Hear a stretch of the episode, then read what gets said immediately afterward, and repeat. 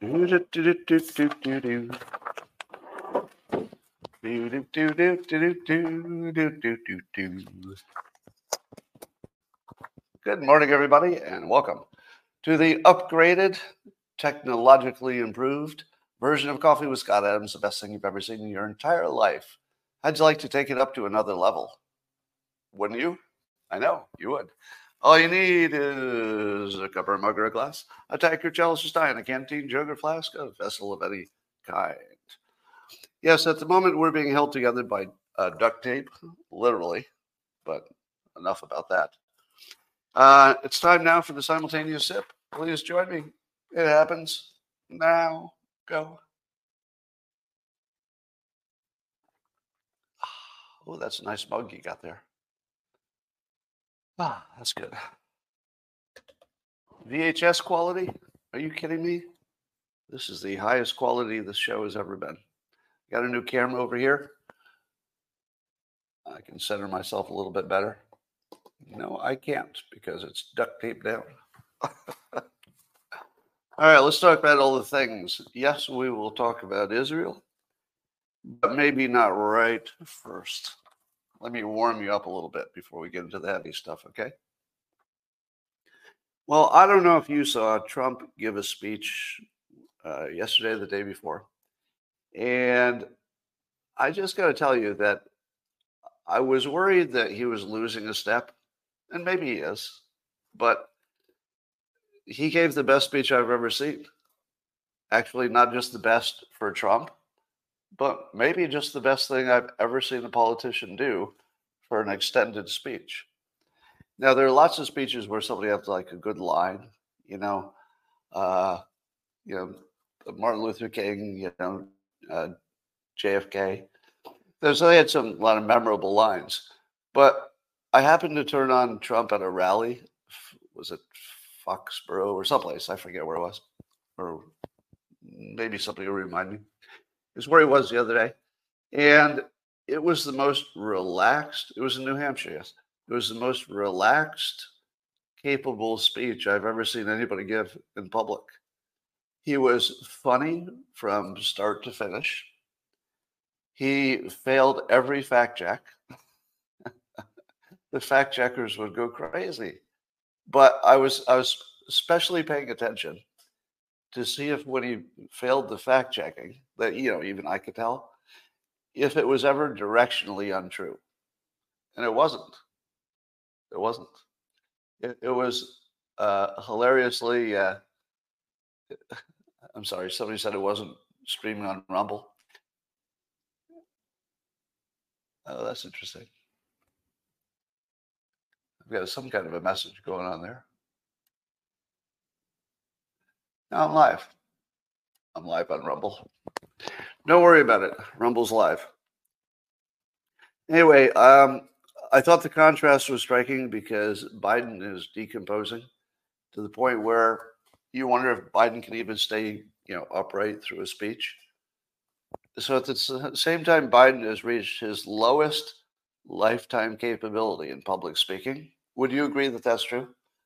That Biden today is at the lowest capability that he's probably ever been as an adult. By contrast, and I didn't think this was going to be true, so we'll see if this is a trend. Trump's speech was the best he's ever given. He, he's peaking while Joe Biden is close to death. How in the world is this going to be a, a close election? Uh, except for I know what your answer is going to be. I know what your answer is going to be. Shut up. we all know what your answer is going to be. Yes, you didn't have to put it in all capital letters. All capital letters were not required. all right. Um, so you should actually watch that. I actually watched the whole speech for entertainment. I had other things to do, but I couldn't think of anything more entertaining than watching the rest of his speech. It had nothing to do with work or anything else. It was just flat out entertaining.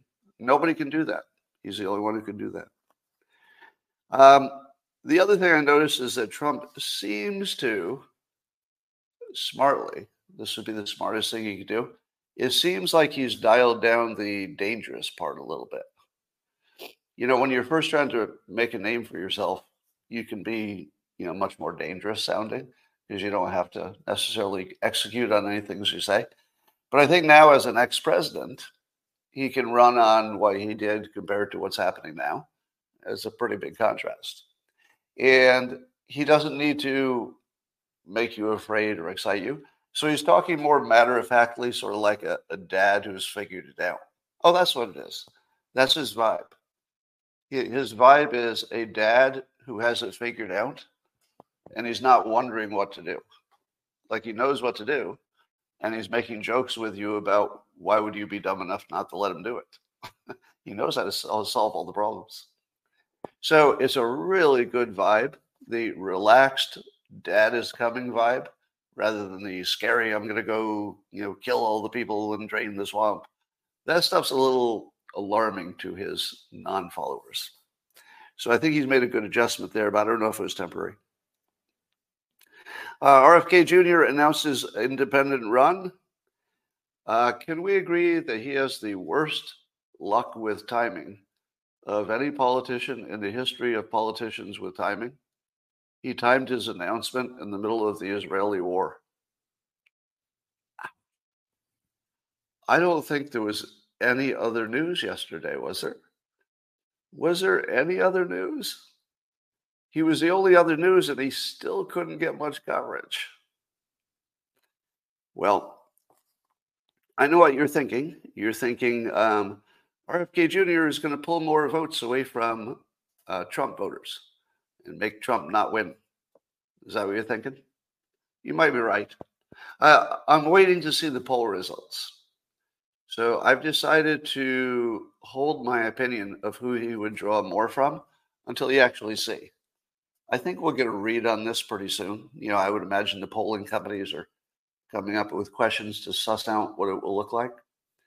But uh, notably, Rob Reiner, who you would imagine is uh, as left and Democrat as you could possibly be.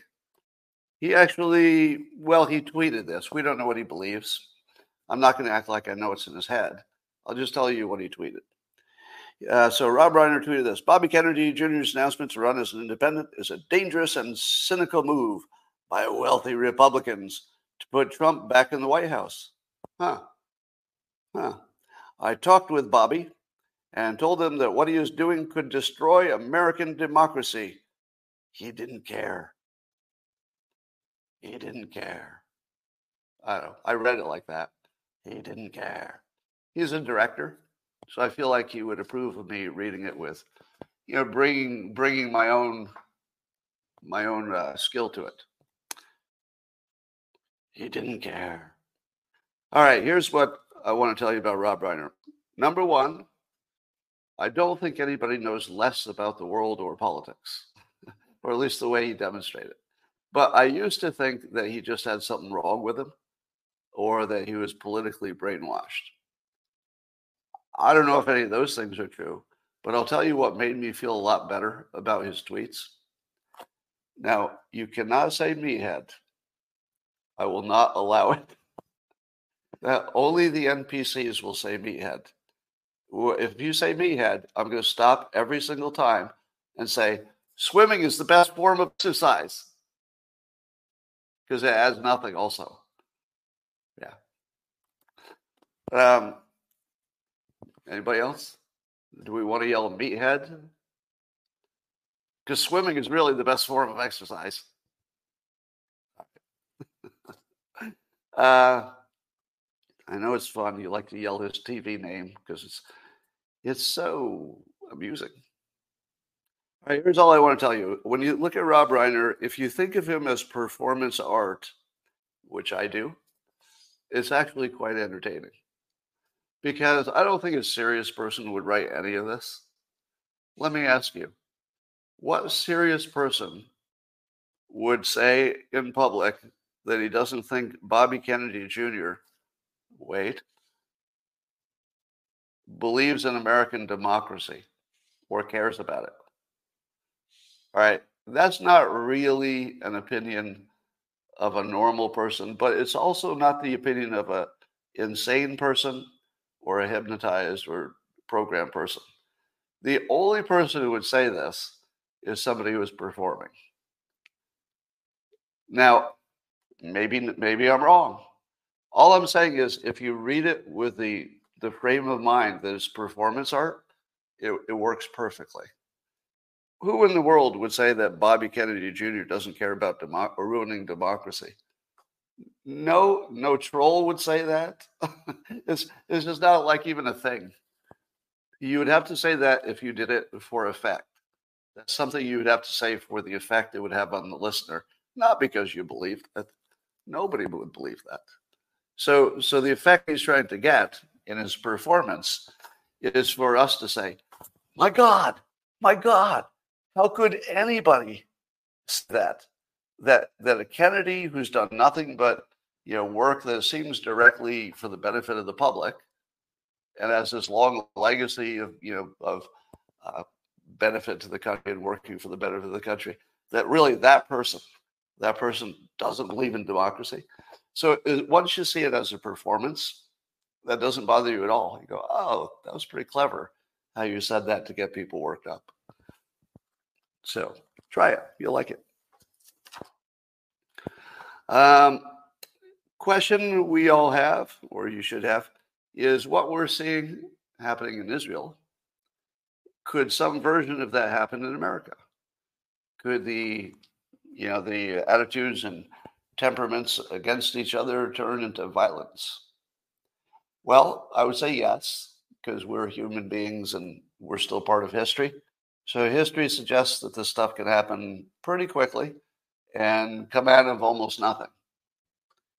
And I would suggest that we're seeing the first signs that. Um, I didn't realize that colleges are teaching students that there that some of the people in the United States are colonizers, and that when they use the word decolonization, which apparently is now becoming popular in college curriculums, uh, here's what I see when somebody calls me a colonizer. To me, that's the N word for white people. If somebody calls you a colonizer, let's say you're a white person, to me, that's just the N word. And it's a call to violence. I don't recommend violence. But just as if you were if you were black and somebody used the N word in front of you in a let's say non-ironic way, your first impression would be violence. And you know what? I get that. I don't recommend it.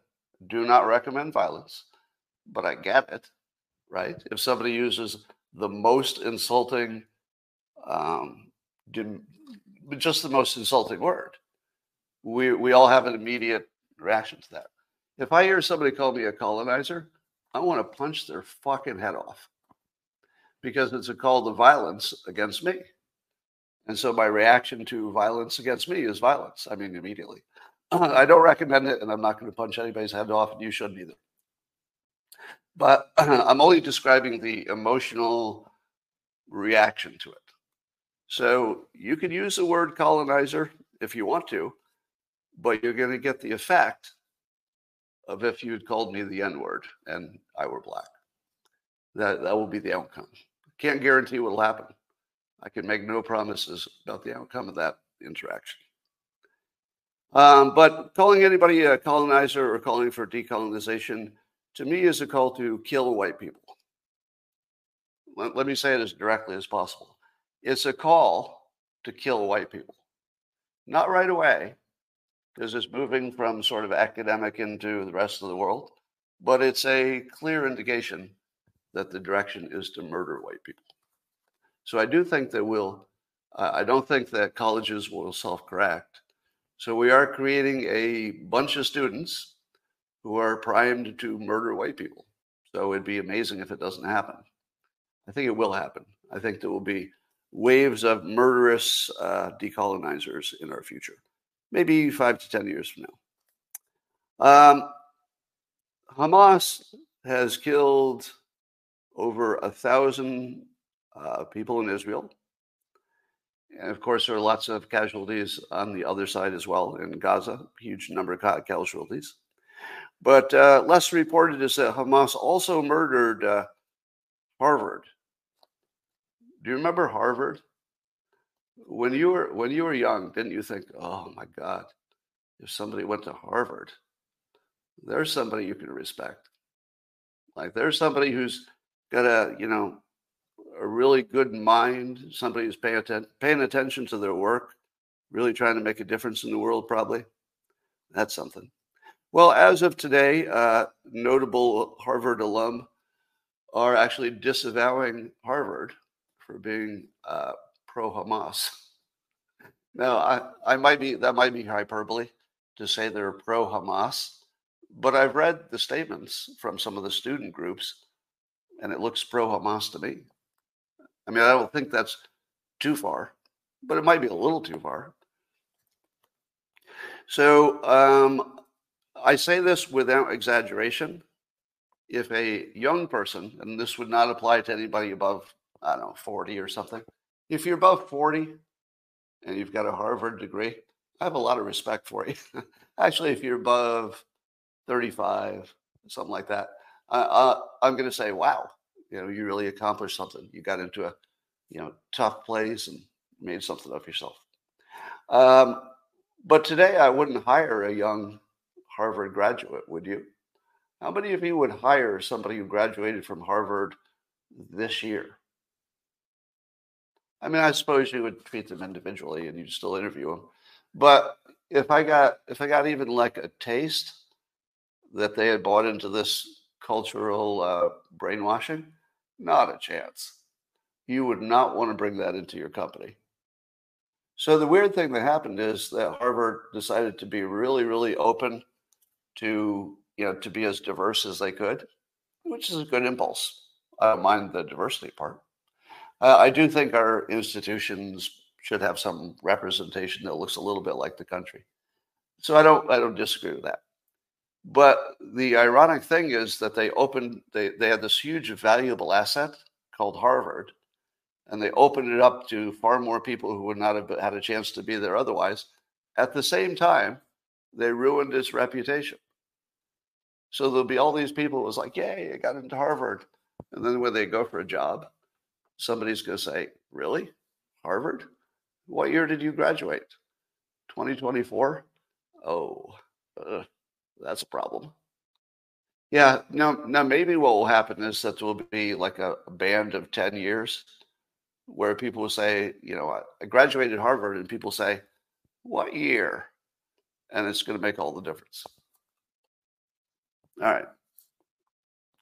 All right. The big question in the news is Was Iran directly or indirectly involved in the Hamas attack on Israel? There's nobody who thinks they weren't, right? Don't we all just assume? Like, is that even a question? Because at the very least, um, Iran has been funding them and organizing them and encouraging them. So whether they had a meeting about this specific event is a little less important, but for galvanizing public opinion, wouldn't it be nice if there was a specific meeting that, that you could point to? Right? It's one thing to say, oh, Iran backs them. But that's not really even close to saying they had a specific meeting in which the Iranian officials greenlighted the operation. Those, those really feel different. Now, remember, in the fog of war, you should assume that all the news is fake. Some of it won't be, but if you want to be right 90% of the time, just assume everything's fake. So we heard from one news outlet that they have some secret source that apparently the government of the United States does not have because the government of the United States is not confirming that there was any meeting that they know of. But it's being reported in the press. Does that sound like a legitimate story to you? Do you, do you think that our intelligence people dropped the ball and they didn't realize that they need to make a more direct connection to Iran? No, the story is obviously fake. to me, it's obviously fake. Now, here's what here's what I'm saying and what I'm not saying. I'm not saying Iran was uninvolved. I'm sure they were. And I'm not saying there was no meeting. Let's see. I'll say that without a double negative.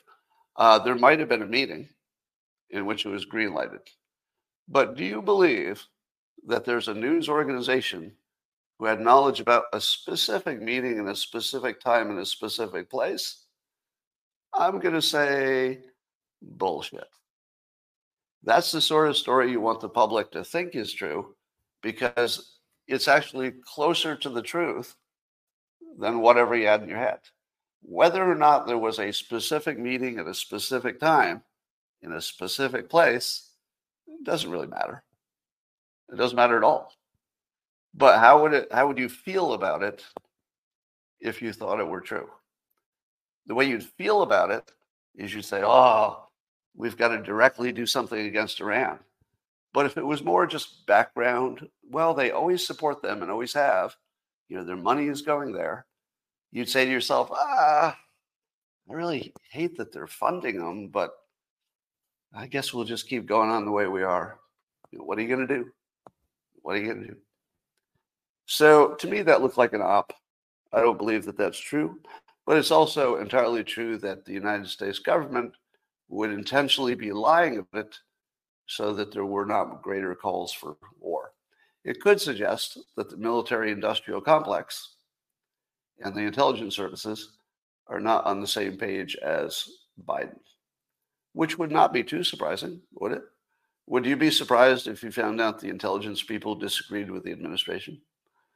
I w- I wouldn't be too surprised because the intelligence people tend to stay there while the governments change from Republican to Democrat. At some point, you'd imagine that there would be disagreement between intelligence and the government. Um, so that's what it looks like. But none of that should matter. The, the least important question should be was Iran involved? Of course they were. Like, why are we even talking about it? of course they were. But I don't know about that specific meeting. All right, what about uh, fungibility? Uh, are you sick of hearing the word fungible? By the way, I've never heard the word fungible so much. I, I feel like I caused it. I, I, know I didn't, but it's like just a, an illusion because you know I'm always one of the first people to say fungible because if you're an economics major, it's just one of those words you like to show off with. Oh, did you know? Uh, I don't know if the zeitgeist has picked this up yet, but in my eponymous book, I do talk about the fungibility of oil and cash. Yeah, so it's one of those douchebag words people like to pull out. Um, but since I'm usually one of the first douchebags, I thought, God, there's a lot of people saying fungible that didn't used to say that because the public doesn't know what it means. But does that matter? Does it matter if Iran used the six billion that was allegedly released? It doesn't matter at all. Do you think they wouldn't have done this except for that, except for that money that they have spent zero of? Now, the, the Democrat argument is just so stupid. They try to ignore fungibility as like a concept and just say that specific money, the specific $6 billion, is still in the accounts and can only be used for specific things. And none of that money has actually been spent. So therefore, it had nothing to do with it. And then the Demo- then the Republicans say, um, but if they knew that money was coming for things they were going to spend their money on otherwise, didn't that free up the same amount of money conceptually that at least budget wise, they would say to themselves, well, we don't need to save money for these humanitarian things because that's being taken care of. And then do you know how the Democrats respond to that criticism? I've seen it a million times. If you watch the news, you'll see it over and over again. How did, how did the Democrats respond when you tell them that money is fungible? I'll tell you how. And let's see, moving on to the next question. That's how. I've never seen a Democrat have to answer the question why do you think money can only be spent for one thing? You know, you don't think people could adjust even mentally their budget? I just want to see, you know, Jessica Tarlov on the five. Just answer that question. Jessica, do you understand how money works? Like, you know, the, the dollar bills in my pocket, you understand they're just as good as the dollar bills in your pocket, right? Same thing. Money, it's fungible. Anyway, I don't think the $6 billion argument has any bearing on anything. Completely irrelevant. So the two things we'll talk about the most are the two least important things to know the answer to. Yeah. Did the $6 billion make it make a difference? It didn't. Yeah. Maybe it gave them more money. But no, if they were going to do this, they were going to do this. It's possible they waited until they got to 6 billion or thought they but they don't even have it yet. We can still pull it back. They still don't have control over it. The I guess the US or somebody still has control over it. Um anyway, so don't don't think that the is Iran involved? Of course they are. And is money fungible? Of course it is. Those are not real arguments. Those are just TV arguments because they don't have enough footage of the actual damage happening right now. Now, here's the other thing you're not hearing on the news. Um, why are we still talking about the Israeli army going, you know, door to door and having heavy losses when Israel calls it a siege? Why don't we just listen to what they called it? They called it a siege. And they're letting people out who are non combatants. So now I don't know if those people feel free to leave, but that really wouldn't be Israel's problem. They have their own problems to deal with. If if Hamas wants to start killing its own people to prevent them from leaving so they can use them as human shields, that's just the way it has to go. But I would imagine that um, Israel will now starve out the population to force them to move toward food and water. Now, I was corrected on social media when I suggested that uh, encouraging people to move toward the food and the water is the same as killing them all. That it's all genocide. I'm not sure that's the same. I, I feel like moving people toward food and water and safety um, is a little bit better than murdering them. Neither one are good. So, for the NPCs watching, yes, I know it would be an amazing hardship that I can't even imagine on, on the Gaza residents who are non combatants. I, I think the tragedy will be incredible. It's also true that they had a non viable society that was supported only by donations. If you live in a non viable society that's supported only by donations, something's going to happen and it's not going to be good. So, here, um, in no special order, here's another argument that's pissing me off. I support Israel and their right to defend themselves. I've always been pro Israel. But there's some arguments that just piss me off because they're just too stupid. And one of them is that Israel's the good guy because they allowed 18,000 workers from Gaza on a daily basis to come in and work in, in Israel. 18,000 out of a million adults when they have a 70% 70% unemployment rate. If you thought 18,000 was a big number, uh, it's not really a big number when the only jobs that they have are on the other side of their own border. So that's a small number, but I will say that it's not nothing, right? Letting 18,000 people a day, um, not knowing exactly if any of them could be dangerous, It's probably a little risky, but I imagine they go through some heavy vetting before they do it. But 18,000 people, it's not nothing, but it's not a lot. So don't imagine that that's like any big gift, because uh, it's not. Now, what about the question about the hardship that the Israelis have imposed on Gaza? Because that, that would be the argument on the other side. Well, here's the thing. Um, as long as Hamas wants to hide among them, and has their support apparently to do it. Um, Israel doesn't owe them anything because it's not their job to sort out the bad guys from the good guys in their population. It's sort of the population's job, and unfortunately, nobody can help, especially if they, especially if they're hypnotized into thinking that they should be on their side or if they're threatened, I suppose. But Israel can't do anything about that. The, the Israel just has to protect itself, as everyone does. All right. Um, I saw a report that you should not believe that uh, because it was on a non-credible source, but people are tweeting it around. Um, they're reporting that Israel is using some kind of phosphorus bombs in residential neighborhoods. Uh, no, I'm sorry. That that is just so on the nose. Like it's exactly what you were expecting to see. A report of Israel using illegal munitions. Why the fuck would Israel use illegal munitions in this fight? It's I mean it's so it's so impossible to believe. Now, if, if Israel had an unorganized military where they couldn't guarantee that you know there was control of all the units, well, maybe anything could happen. But that's not Israel. They do have good you know command and control. If you have command and control, and you're fighting not only for your survival, but for the hearts and minds, you're not going to use even one illegal munition if you had any. I mean, I, am guessing every military has some bad stuff they don't use, but it's it is the least believable thing you're going to see today.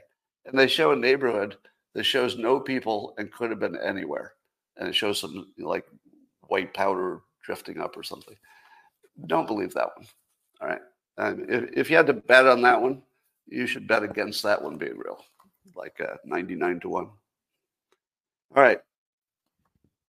Um, so, as I'm trying to get a feel for how people are thinking about the uh, war in Israel, um, I look to see how many things get retweeted and how much.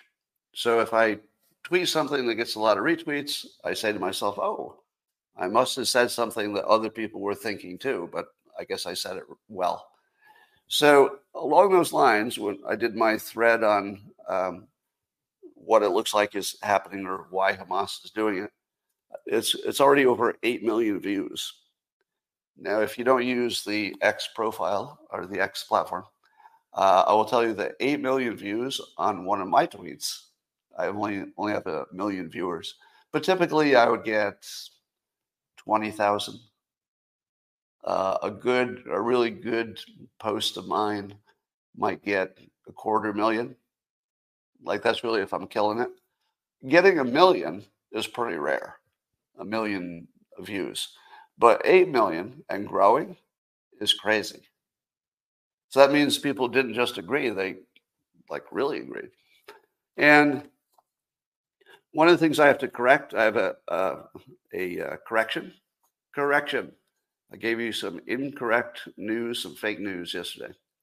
I told you that Saudi Arabia um, had already broken off discussions of normalizing relationships, relations with uh, Israel, uh, which was reported, uh, not reported. It was on social media, but not true, not true.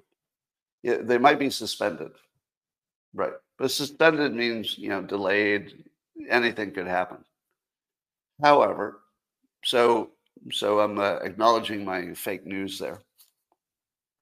However, it does put Saudi Arabia in the narrative uh. Here's what I mean. If Saudi Arabia waits a little while and then they say, you know what? Israel, you bastards, we can never do business with you. It's canceled forever. That changes the narrative to um, maybe Hamas had a point, right? That's a big, big problem to the hearts and minds. But suppose the opposite, and this might be the only time the opposite is actually a possibility. Suppose uh, the crown prince, who has so far shown himself to be ultimate practical leader, meaning he'll do some bad stuff if he thinks he needs to he'll do some good stuff if he thinks he needs to, and he seems like a deal maker. Um, I said that before the Abraham Accords, that there was this weird situation where Trump, Netanyahu, and uh, MBS, the crown prince, uh, they were all deal makers. You know, by their nature, their personalities, they, they like to make deals. And so I wasn't I wasn't surprised when the Abraham Accords happened because it was deal makers. But he's still a deal maker. Netanyahu still a deal maker. Biden's in charge, so that takes away, you know, the strongest deal maker of the three potential. However, imagine if you're MBS, Crown Prince of Saudi Arabia, and imagine what it would do to the hearts and minds of everybody. If uh, if after the waiting a few weeks to see you know what atrocity what atrocities pop up because there will be reports of atrocities. There will be reports true or not true of israeli atrocities. You know that right? You can guarantee there will be reports of atrocities. Oh i just told you one. I mean the alleged but almost certainly not true use of illegal munitions that's a report of an atrocity almost guaranteed to not be true, but you're guaranteed to hear them. So uh, a guarantee that some of them, if not most, would not be true. But I always want to say that in war, there's nobody who's completely good, right? Once the soldiers have guns and the bullets start flying, people can do anything. So I don't know. Maybe there would be an atrocity. Anything could happen from individuals. Obviously, the government's not going to sanction that, but anything could happen. Um, but just assume that any reports you see are 99% unlikely to be true. Anyway, so imagine if uh, the Crown Prince of Saudi Arabia said, you know what? Um, I've watched how events have played out over the last month or so, because this is going to last a long time. I've, I've watched how events have played out, and I've decided I'm not going to pick a winner or a loser. And I'm just going to go ahead and do this deal that would change everything. it, it would just kneecap uh, Hamas because it, it would kind of say they've gone too far. Basically, it would just be saying, I can't support them, they've gone too far. And that would probably be a huge positive in the region. And it would isolate Iran. All right. Um, do you think that uh, terrorists are coming through our borders right now? and that it's inevitable we'll have some kind of mass event like this where multiple gunmen in multiple places attack at the same time. Uh, well, Elon Musk said, and I quote, only a matter of time. Because apparently dozens of known terrorists have gone through the border. How do we know that? How do we know that known terrorists went through the border? doesn't that mean there was some point where we were looking at their paperwork? Like, how, what, what are the mechanics of that? What's, what's that look like? It's like, all right, uh, your name, uh, all right, uh, says known known terrorist. Uh, known terrorist, uh, why are you here? Are you here for business? No, no, I'm not going to do any terrorism. I'm here to uh, apply for asylum because I think people are after me. Yeah, yeah, they might be after you because you're on the terrorist watch list. I'm here for asylum. I don't have any specific charges against you, but I do have this law that says I have to let you in. Approved. Walk right in, sir. Is that what happened? no, I don't think that happened. But what actually did happen? How in the world could we know that there are two dozen terrorists here? How do we know it? Unless we talked to them, interviewed them, took their picture, looked at their paperwork, you had them sign something. Uh, are you a terrorist? Well, yes, I am, sir. Applying for asylum? Yes, I am. Go right in. Well, here's my second question. If there are two dozen known terrorists in the country, can't we find them in one day just by publishing their photos? You just have to tell the public who they are. If you think they're terrorists and they're here illegally, I'd like to know who they are. I'd like to see a picture of their face because if they live next to me, I might have to plan accordingly. You know, at least move. at the very least, let me move. Right? I don't have to take matters into my own hands, but I'd like to defend myself from the, you know, presumed terrorists. All right. Um, I would agree that mass terrorist attacks in the United States are guaranteed at this point. Guaranteed. I agree with Elon on that. Uh, the current system guarantees it. You know, I often tell you that design is destiny. We're designed to attract attacks because the border's open. That's the design. So if you're if you're predicting that it won't happen, you're not really looking at the design. It's designed to happen. It's guaranteed. It's built right into the engineering of our, our country right now. All right. Here's a question. Um, what if men were in charge of the country? Do you think the border would be open if men were in charge? Now, I'm not suggesting this, it's not a practical idea. But what if women just couldn't vote? The border would be closed, wouldn't it? Do you know why? In my entire life, I've never met a man who would put up with an open border and, and lawlessness pouring in. I've never met a man. Now you're saying, but Scott, Scott, Scott, there are plenty of Democrats who identify as male and do say we should keep it the way it is. Well, there's clearly a testosterone effect here. Like I, I, I don't mean to be insulting, but when you see somebody who identifies as a man saying that it's okay to keep the borders porous, they're low T. I hate to tell you, there's nobody with a high testosterone who thinks the border should be open. And can we say that out loud? Will I get canceled for that? It's obvious. It's obvious. So let's just let's just call it like it is. We're acting like it's the Democrats who want the border open. It's kind of women. Now, not Republican women, not not Republican women, but it's women. The open border is a woman problem and a low T problem. And our political parties have divided pretty much along those lines.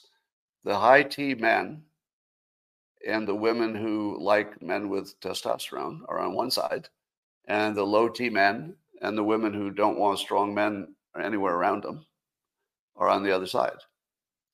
So I see this as almost a chemistry problem as opposed to a political problem. If our chemistry were right and our testosterone had not dropped for the last 40 years, the border would be closed. And by the way, this is one of the few opinions in which I have 100% confidence. Most of what I say, and I, I try to say it this way, I talk in terms of uh, the odds. Well, you know, there's a 50% more chance this will happen, or 99 i just just use the odds. 99% chance these stories are false. I like to talk that way but not in this case because this, this is just direct. If if the democrats had the same amount of testosterone as the republicans we wouldn't have this problem. If if you back this up to the root cause it's not politics and it's not trump. It's low t this is just a low testosterone problem. I mean, let's call it what it is. It is a low testosterone problem. No man leaves his family unprotected. If it's easy to, to do, if it's easy to solve it, as in close the border, we know how to do that stuff. No man with the normal amount of testosterone agrees to that situation. No man. So we should call it what it is. It's a it's a chemical imbalance, which has had a, a ripple effect on our border, which will get a lot of us killed for sure. It'll get a lot of us killed. So low T is deadly. Um, actually, low low testosterone will kill more people probably than coronavirus. You know, if you had mandatory, if you had any mandatory shots, it should be testosterone boosters for Democrats Am I, am I right? If the point of giving somebody a mandatory shot is to make the country safer, right? It's not for the individual. Do we agree with that? The, the mandatory, the fact that shots are ever mandatory is for the benefit of the whole. It's not about the individual. I mean, we want them to do well too, but that's not the point of a mandate. If it were only about the one person, it'd be like cigarettes well, we, we recommend against cigarettes, but you're only killing yourself. So free country, go ahead. But we don't do that with shots because it's about it's about the whole. If you want to protect the whole, give Democrat men testosterone boosters because it's the only chance we'll be able to defend the country. I've got a feeling that's going to be a viral clip. we'll see. All right. Well, I have an idea for uh, fixing the situation with Hamas and America too. Um, and uh, this is this is a recommendation for just Democrats. Republicans can sit this one out because you guys don't know how to solve anything. But Democrats have a solution um, for the open borders as well as Hamas, which is to open their doors and allow the Hamas people and uh, also all the people streaming across the border to have sanctuary in their homes. Because we'd like them to be consistent with their opinions, and I think that we should help them because they've got this problem where they want to be helpful to this group of people that they think are uh, victims. And rather than arguing with them, why don't we help them get what they want, which is uh, them personally being as close as possible to the people who they say are safe and beautiful, but others who are bastards say that they could be dangerous in some way. So I don't think Republicans should participate in this. But I think the Hamas people would do really well with the low testosterone uh, men in the Democrat Party and their women. They'd have a lot of fun with their women. So that would be uh, an excellent uh, solution for both the cartel members who are streaming across the border and Hamas, who ha- will need some place to go. Um, and that's something I call problem solved. Portland. Now, there's the answer. Just send them all to Portland everybody wins, right? Because Portland would say, absolutely, bring them here. I got an extra cot. I think that's a win-win. We would have, of course, have to put a siege around Portland, but that's down the road. Um, has anybody seen any news of Hamas executing any hostages? I have not seen that. I don't know that we would. No news of that. So so they've threatened that they would kill a hostage for every, I don't know, day or something that Israel is attacking Gaza. But yet there are no reports of it. There are no reports. Oh, somebody says they saw a few videos that weren't real. All right, here's what I think will happen. Given that Hamas is probably somewhat distributed and they probably don't have good command and control, I would say there's a guarantee that some hostages will be killed and it will be filmed. Would you agree? I think that leadership probably would not order it because it would be crazy. It would be crazy to order it, but they are crazy. I think individual like cells, you know, who just were through the fighting and their brains are scrambled and they're on drugs and stuff. I think they might do it and they might try to get out. Now here's here's my uh, provocative statement. This won't happen. But imagine a major news network um, or even a platform, a social media platform, uh, allowed that content to be transmitted. Now, I'm not talking if some troll puts it on social media because that's just the individual. But let's say the network or the platform allowed those videos on there.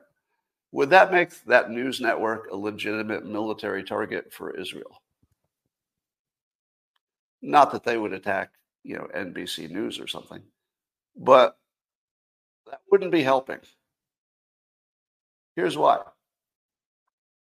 Presumably, showing uh, hostages being murdered would uh, reduce the Israeli will to fight because they'd say, whoa, whoa, you know, the, the weaker people would say, no, no, we've got to do everything we can to save the hostages.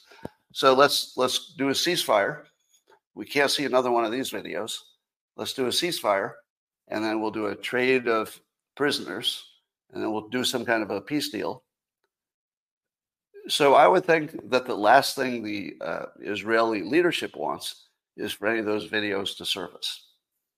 So it wouldn't be good for Hamas but it also wouldn't be good for Israel. Do you agree with that so far? Hamas's leadership really doesn't want these to get out because that's the end. I mean, if there was any any remaining sympathy for them in any way, it would just evaporate. I don't think there's too much sympathy for Hamas specifically. But given that neither Hamas's leadership could possibly benefit from it, at the same time, there's no way that uh, Israel's leadership would want you to see them. I feel like there's a strong impulse that no news entity would show them, and social media would scrub them as soon as they showed up. Now, it might show up on Telegram or something, but I feel like you're never going to see one because there's going to be something like a complete news blackout. Now, as somebody pointed out, but Scott, that's how war works. There's a news blackout. Well, it wasn't true in Vietnam so much. I mean, the Vietnam War probably went the way it went, in part because there were cameras there. But I would say that recent wars, recent wars have definitely been uh, a news blackout. Um, yeah. You can find the videos if you look. But are they videos of hostages or videos of violence that happened during the attack? Because people were executed during the attack, you know, execution style. I don't know if you could tell the difference, could you? Is there a difference? Yeah, there's a difference because one is an attack and one is a hostage situation in which there's a risk of them dying and being killed. I'd say that's pretty different. Um, anyway, I'm going to predict that you won't see much of these hostages being executed, even if they are. I, I, I suspect that Israel's calculation is that they're already gone.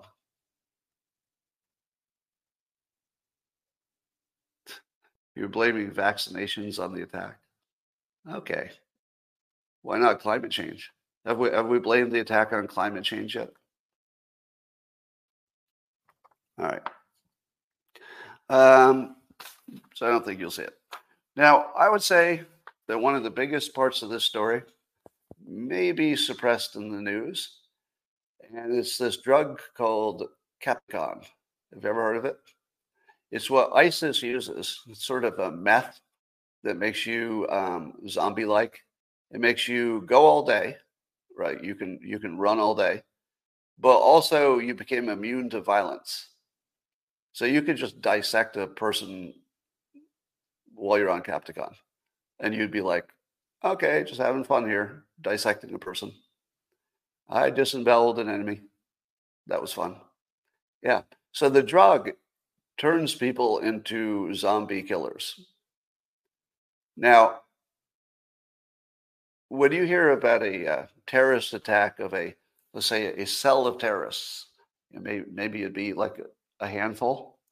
They do an attack where they know they're not going to survive. And what do you say to yourself?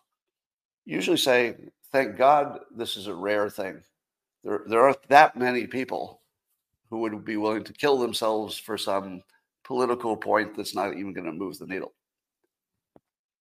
That is very unusual to get people who'd be willing to do that, even though there's plenty of it. It's a pretty small part of the population. But somehow, Hamas got a thousand people to go on a suicide mission at the same time.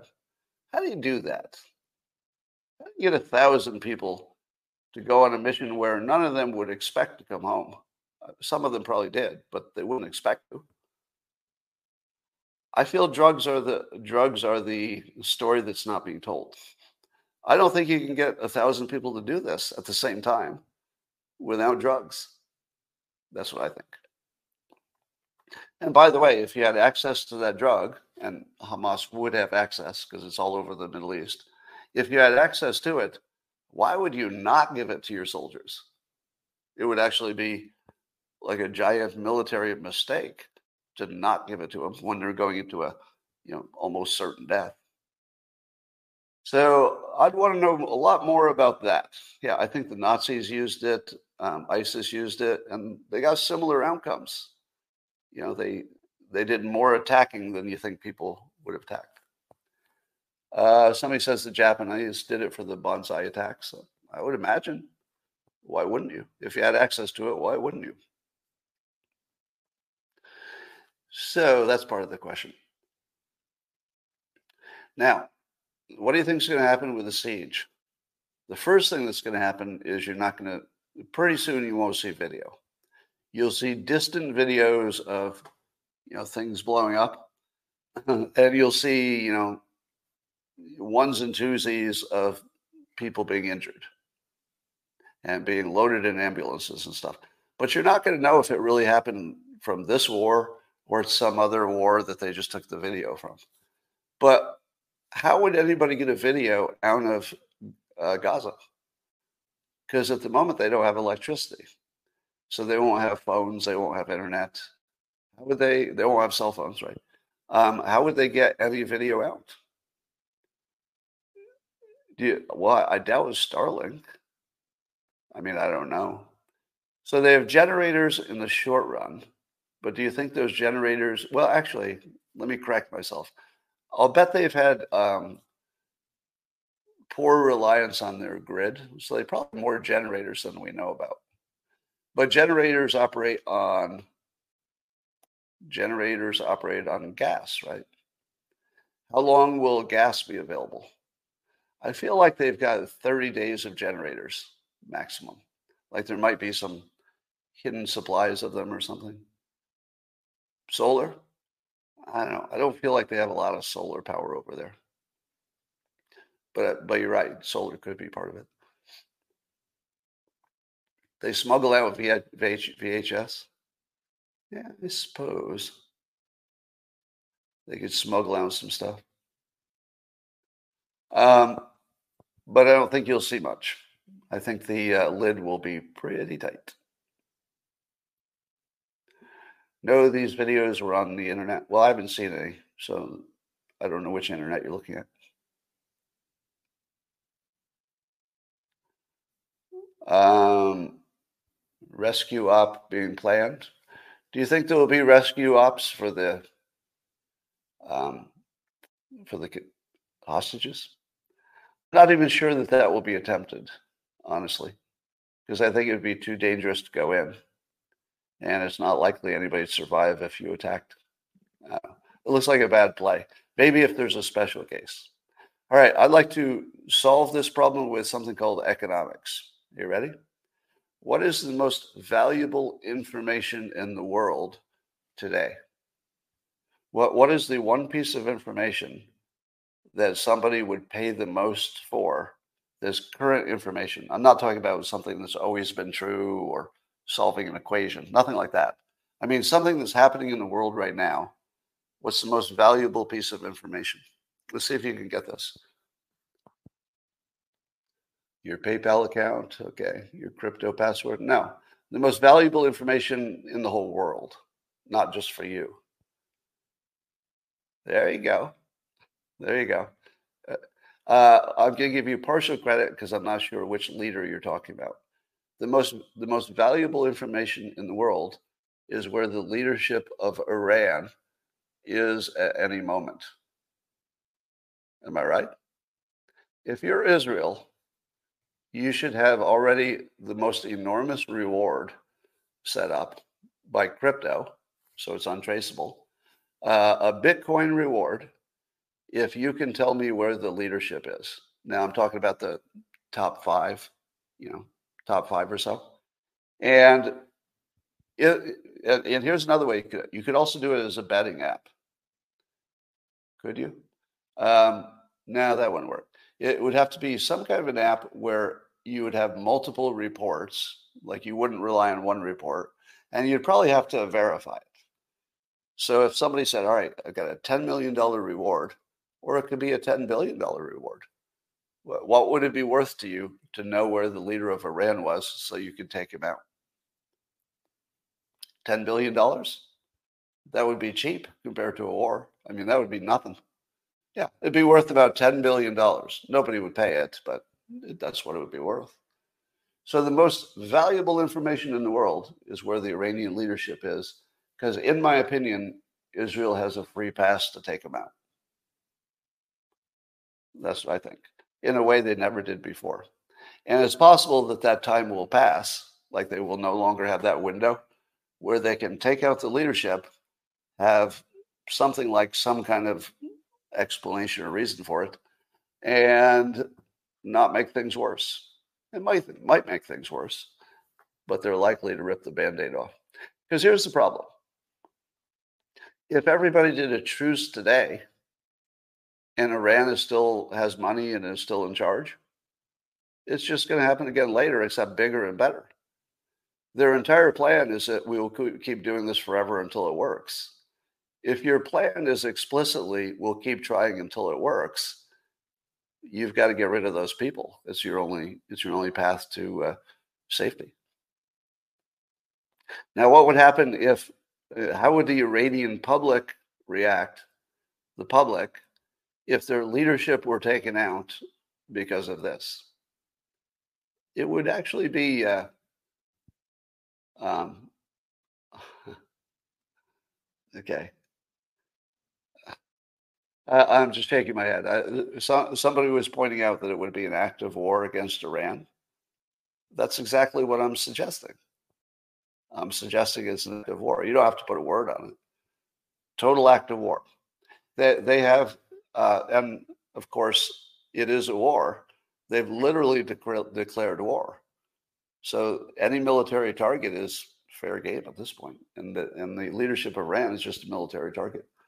So whether or not you call that a war or not, it is what it is, and doesn't matter what you call